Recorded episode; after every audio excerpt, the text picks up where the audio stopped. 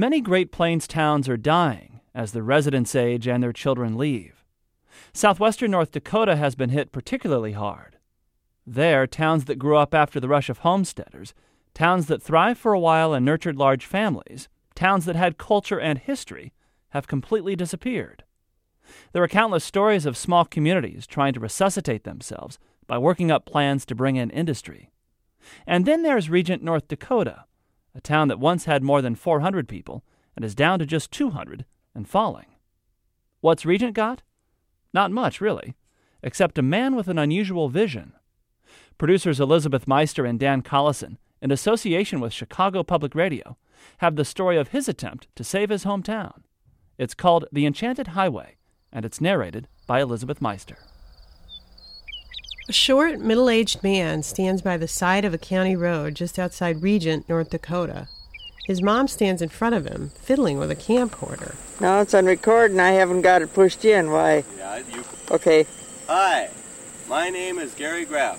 I'm the artist and builder of the Enchanted Highway. Before we take you on a tour of the Enchanted Highway, I'd like to give you a little bit of the history of how this project began. In 1992, Gary Greff began his effort to save his town through tourism.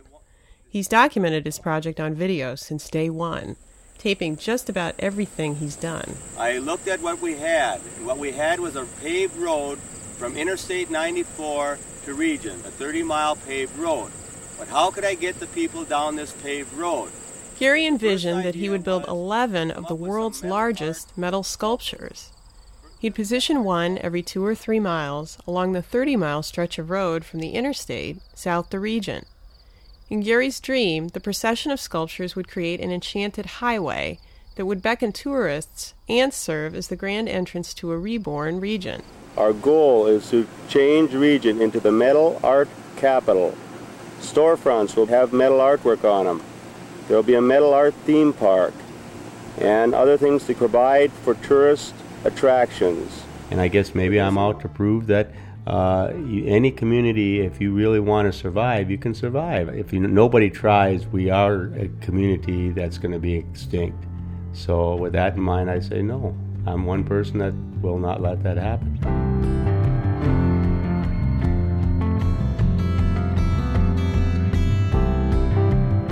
Regent, North Dakota lost almost a quarter of its population in the last 10 years. Majority of its 200 remaining residents are 50 or older. That's 14 years older than the national average. Our main street is a paved main street. There's a gas station, a bank, a cafe, a bar, and a tiny grocery, but not much else. There was empty buildings and so forth. One of those empty buildings once housed Regent High School, which was shut down in 2001 because of declining enrollment. Gary Greff attended Regent High during better times in the 1960s. But even then, most of Regent's kids left town after graduation, and Gary was no exception. He went away to college, then spent 18 years winding his way around the northern Great Plains as a teacher, and ultimately as a junior high school principal. But at age 40, he felt restless. He was single and he missed his family. So he quit and moved back to Regent into a weathered trailer home on his family's land. My great grandfather came out here with the idea that I'll raise my family, I'll have this land, I'll make it productive. So, with that in mind, I began developing metal art sculptures on this enchanted highway, which I labeled the Enchanted Highway. I'd like to now take you on a tour of the Enchanted Highway. The first sculpture we'll see will be the world's largest tin family.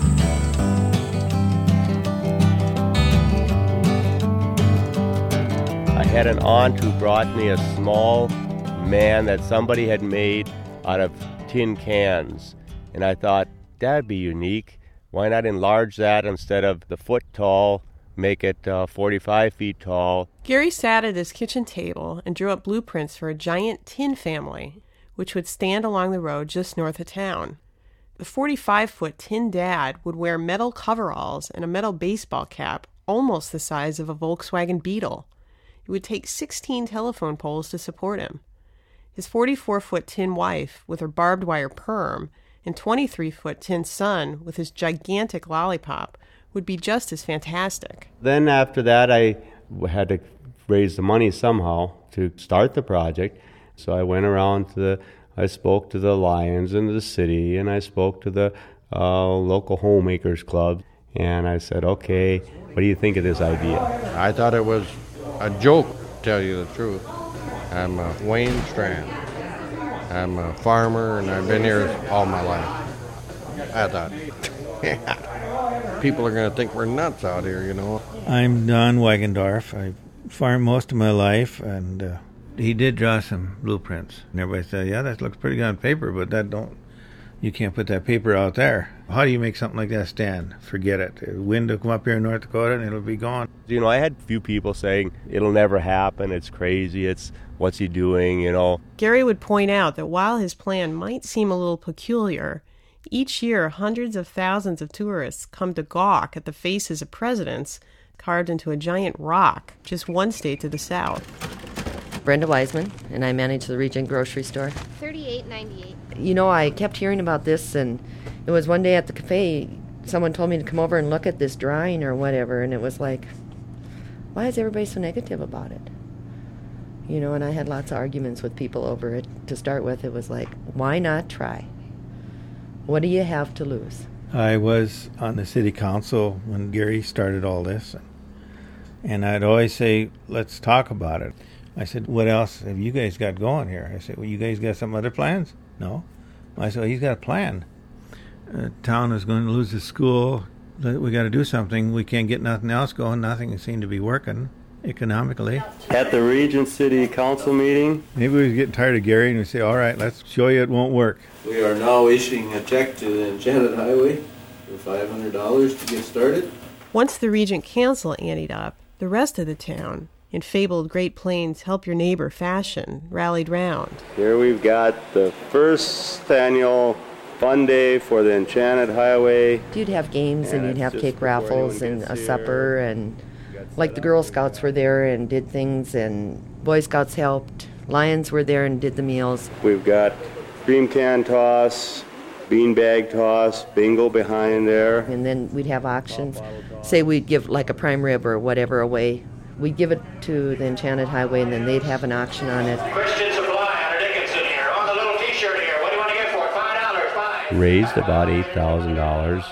And I think that was uh, what we started with on the Tin family, and from there it went. Meanwhile, an alarmingly large pile of rusty metal oil well tanks began to accumulate along Main Street. And they're unloaded. Now comes the fun part putting them together. Every Sunday night, I'd get on the phone and I'd call the farmers up and say, okay, can you next week come in and help weld on the tin family? Well, he would say, I'd like to do some of this stuff if I could just get enough help. Seems like nobody wants to help me.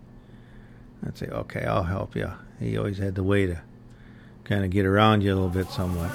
Ron Shower helping on the body of the Tin Man, putting on the pocket. The farmer showed me how to weld, and, and I make mistakes, and I learn and learn. And the more welding you did, the better you became, and pretty quick I knew how to weld. There must have been 8, 10, 12 welders going steady there, just like some big plant it didn't look that good. It looked goofy, you know, all rusty and dirty. And until we stood it up and started putting some paint on there, and then they come to life. All of a sudden, we had a family out there. The world's largest tin family.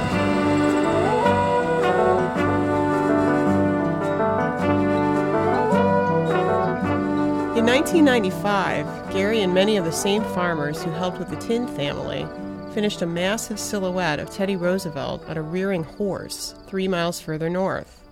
Two years later, and three more miles up the Enchanted Highway, a giant pheasant family appeared. I have the image of a line of cars stopping at each of the sites. I have an image of taking people from Regent, having them stay at the theme park and are at, in Regent at a motel, uh, taking a limousine out here and stopping at each site. Stop at the Tin family, and since she's holding a basket of flowers, you'd all of a sudden the limo driver would give whoever's in there a, a flower, a carnation. One place they'd break open a champagne and everybody get a glass of wine. Next one, someone would, I haven't figured out all 11 of them. This is just in my dreams yet. I mean, and I just think it'd be neat that it'd be a special way of touring the Enchanted Highway. Go up a little bit. Here, Gary is moving a profile of a pair of leaping deer from his workshop in town down Main Street to their site 25 miles north on the Enchanted Highway. He's gonna lift with the crane. The buck is 70 feet tall and 60 feet long. The doe is almost as big. This one's a heavy sucker, though. Both are cut from scrap metal and meticulously welded together like a massive metal quilt. Just wait a minute. We're gonna spin it. We're gonna lift it up. It takes three hours just to lift the buck and the doe onto the truck. And even then, it's a little like trying to balance a giant pancake on a butter knife. There's a lot of deer jiggling off both sides. The commotion draws some locals out to watch. Japers, a lot of work goes into that. A lot of I beams in there. The flatbed, driven by farmer Ron Shower, finally pulls onto Main Street, but almost immediately there's an obstacle. Should have had it measured out before we come this way. I don't think I can get through. The streetlights on Main Street are strategically placed right across from one another, Ah, got it. making it impossible for the mother of all wide loads to weave through. I'd have swore Main Street would have never gave me no problem. I never even dawned on me. Yeah, we can't even get through unless we cut some stuff off. I agree. We can do that. Okay, let's go for it. Okay. We'll go get the torches and. I got one torch at the. I got um, my torch. Oh lordy! Gave up a job of teaching and being a principal for this. There it went. Did that shorten her up quite a bit more? Ready to roll again. Minus part of an antler and foot, the buck and doe roll down Main Street and out of town, with the local sheriff in the lead. I just stay far enough ahead of him to warn any traffic that is coming down the road that he's a wide load, and boy, he is a wide load. You might have to get over as far as you can to that side because there's that sign up here. Along the way, the giant deer hit the sign to Larson Lake, terrify a few oncoming drivers, Stop that truck! Stop that truck! and narrowly miss a few mailboxes. Whoa, whoa, whoa! The deer finally arrive at the site, Going up. and two cranes raise them carefully into place. It's going up. Hold together, please hold together. Please hold together. It's, it's dangerous, but it looks pretty nice when it's up. Like I said, it'll make history one day. One day in North Dakota, even though the state doesn't believe it's going to make history, I, it's going to be one of North Dakota's major tourist attractions. I think it's wonderful. Wonderful. You bet. Like sweethearts at a drive in movie, Fred and Rosella Forsch sit in their car and watch. This is supposed to be uh, a deer, I guess. That's what they said. Oh, give it give it six weeks. It'll look different than it does now. Oh yeah, when he gets done with it. It's amazing part of it. It's all made out of junk. After almost two years of construction, all on the ground, it's the first time anyone can actually see the whole sculpture standing. Oh, I, I see a few mistakes that we should have had different in it. Rose Greff is Gary's mom. She helped with the design. His neck is a little thick, but uh, it's too late now, basically, so it looks pretty good, I think, yeah? As the day winds down, a few tourists stop by and talk with Gary. It's a nice hobby for you, right? Hobby, it's my life. It's your life. Yeah, yeah. What do I live on a year? Guess what I live on? How much? Fifteen hundred dollars a year. You're kidding. Well, he doesn't have a salary. How do I do that? I'm Brad Greff. I'm Gary's third youngest brother, and he lives the way Gary wants to live. I mean, you don't find too many 55 year olds that wear their tennis shoes untied, but he don't really care. I mean, that's the way he wants to do it. Do I entertain a lot? No. Do I go out a lot? No. What do I do a lot? I build these, yeah. well, I tell you what, it's going to be another very interesting art piece on this road. I call it art. Yeah. The only thing is, I wish there would be a little bit more support for him. This is costing money. Don't don't tell anybody it isn't. There ain't no more donations like it used to be. I mean, when I first started the project, I was envisioning, you can see how naive I was. I was envisioning in two years the whole highway would be done. People are going to help left and right. And I had to come back to reality and say, uh, I've got to go what I can get. Gary had promised Regent that their investment, an estimated $25,000, would pay off.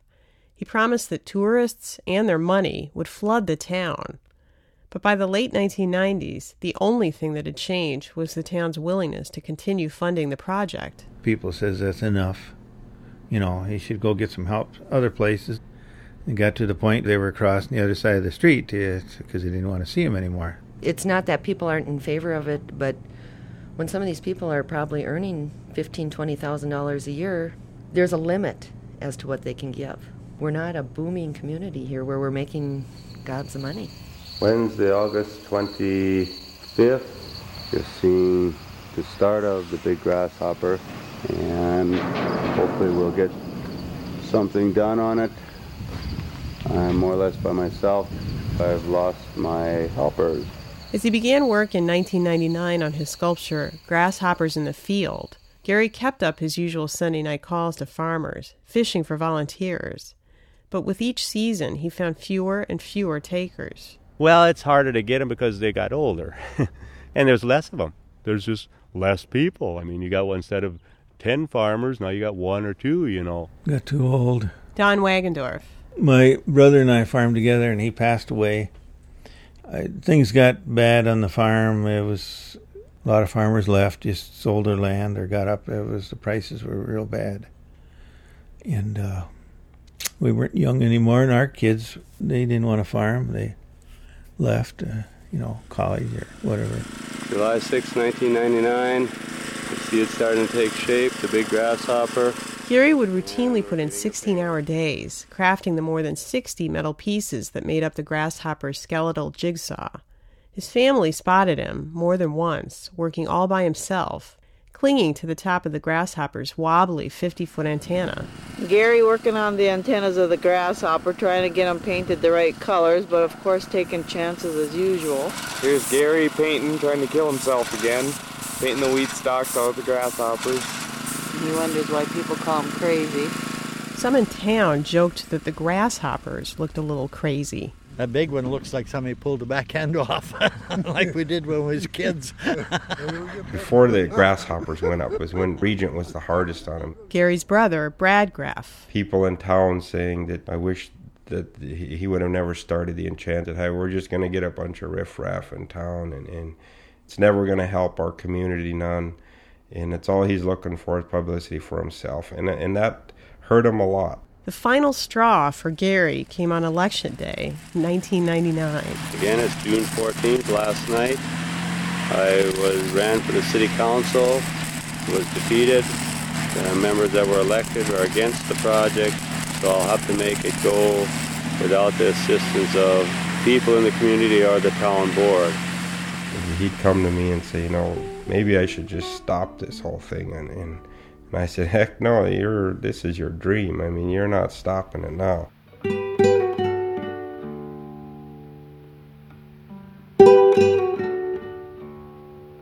Many wonder why Gary kept going. Some think it's because of something that happened on Main Street in Regent when Gary was a teenager. I had a, you know, a, a brother uh, that was one year younger than me, and we basically we grew up together basically, and the dad got us a motorcycle. And that was before helmets were. Uh, it was a fall night, and I was driving, and I looked looked back to look at another kid and, or something, and we hit the curb and flipped the motorcycle, and he ended up landing on his head and died immediately. And I was uh, 16; he was 15. Brad Greff. Maybe he felt that. You know, I know he did that. It was his fault. That, you know that that all happened, and and, and he could never reverse that. But maybe by doing this project, that it's a way for him to say that I am worth something and, I, and I'm a good person and I I can do good things, you know, in spite of what happened and my mistake, you know, on that one fateful night, you know. The Enchanted Highway is not the end of my project. The end of my project is to a shrine, and that was something I promised him uh, when the accident occurred and hopefully it'll get going before I pass on. And but it, it will happen. By the year 2000, Gary had been laboring for eight years, but few tourists came. The problem? There was no marquee attraction on the interstate to lure people to exit and travel the Enchanted Highway. Practically everyone you talked to still hadn't heard of the Enchanted Highway. Brad Greff. So we knew we had to get something on interstate to get him to come down and see the rest, and, get, and ultimately get him into Regent to see our little town. So Gary drew up plans for his most ambitious sculpture to date Geese in Flight. Tall as three drive in movie screens and mounted on a hill overlooking I 94, it would serve as a giant billboard seen for miles in each direction. Unfortunately, it wouldn't be cheap. The giant geese would cost a $100,000, four times more than he'd spent on any previous sculpture, and more than the entire annual budget of the town of Regent. So Gary videotaped this funding pitch and sent it to potential investors. I need people who will see the potential of investing in this small community. It was basically okay, now I can't even continue this project unless I get funding elsewhere. Help become a part of history in creating the metal art capital and the Enchanted Highway by contacting Gary Greff, Box 184, Regent, North Dakota. Gary is a, a dreamer. You know, he has a grand dream here. I'm Byron Dorgan, and I'm a United States Senator, and I was born and raised in Regent, North Dakota. What I saw in Gary Greff was an undying enthusiasm and a determination to make this project work and make it happen. And when I see that in people, I think, you know, we've got to help them. Senator Dorgan answered Gary's call. He held a fundraiser brunch in Washington for the Enchanted Highway. And in the time it took donors to finish their Eggs Benedict, the senator had collected $80,000, more money than had been raised in total since the project began. There we have the beginning of the dedication. With that money, Gary was finally able to complete Geese in Flight. All the dignitaries and so forth. And in the summer of 2001, a crowd of almost 200 people gathered on top of that hill overlooking I 94 in the shadow of what is, according to the Guinness Book of World Records, the world's largest metal art sculpture. Uh, this event really is to honor Gary. Senator Byron Dorgan. Because we believe, and I hope you believe, that this is more than just some sort of quirky idea. This is a real significant piece of art here and down the road that will represent something different than anything you'll see anywhere in this country. And people will come to see it because if you build it, they will come. Thank you. Thank you very much. Uh, I guess I do have a yes, I have a vision to make North Dakota a destination for tourists. If I had, I know if I had a family, my kids would say, if I said, well, we're going to go to North Dakota because we want to see the wide open spaces, they would probably say, no way.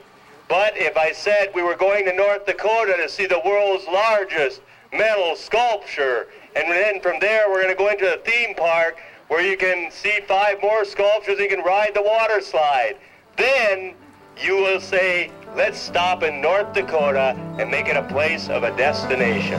So that is my goal, is to make North Dakota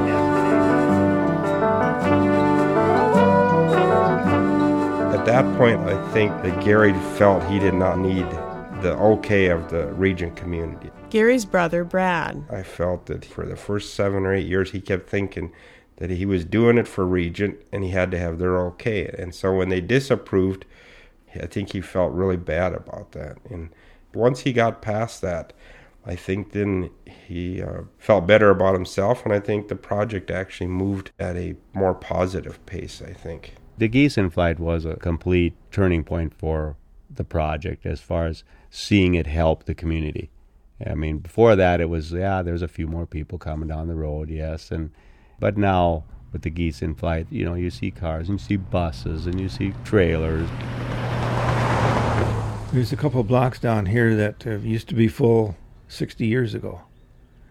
And ever since that time, it's been one or two cars. And then now you can come into Regent sometime and see all the two blocks. And Cafe has got strange cars, strange license plates. And we never had that unless somebody come and visit their grandma or something. And, and they even want to meet Gary.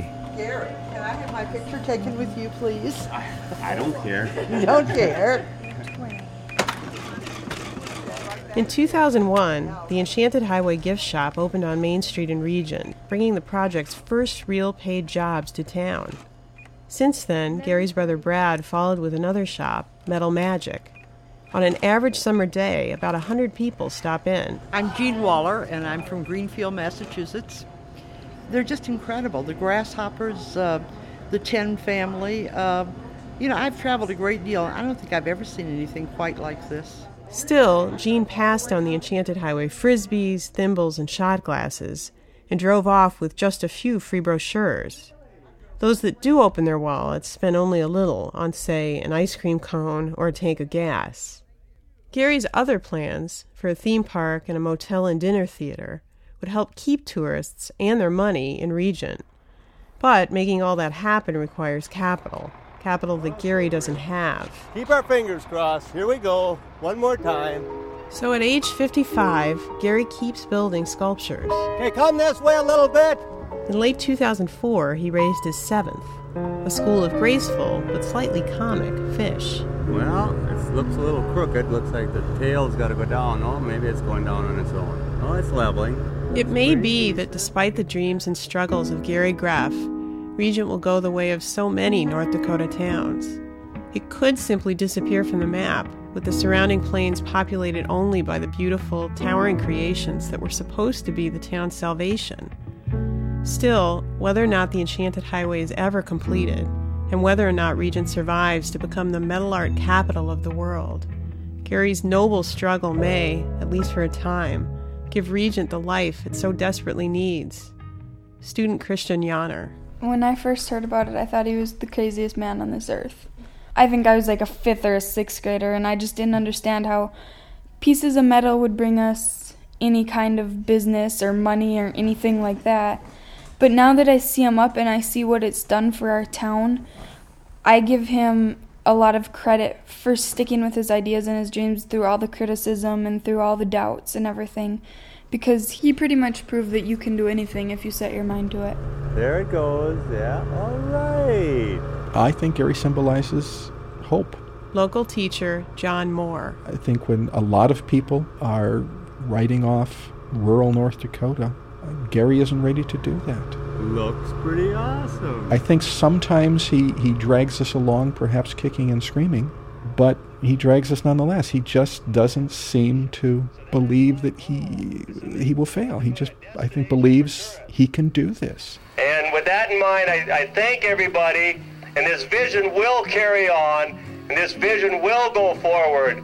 Whether I'm here or not here, it's going to move forward. I guarantee you that.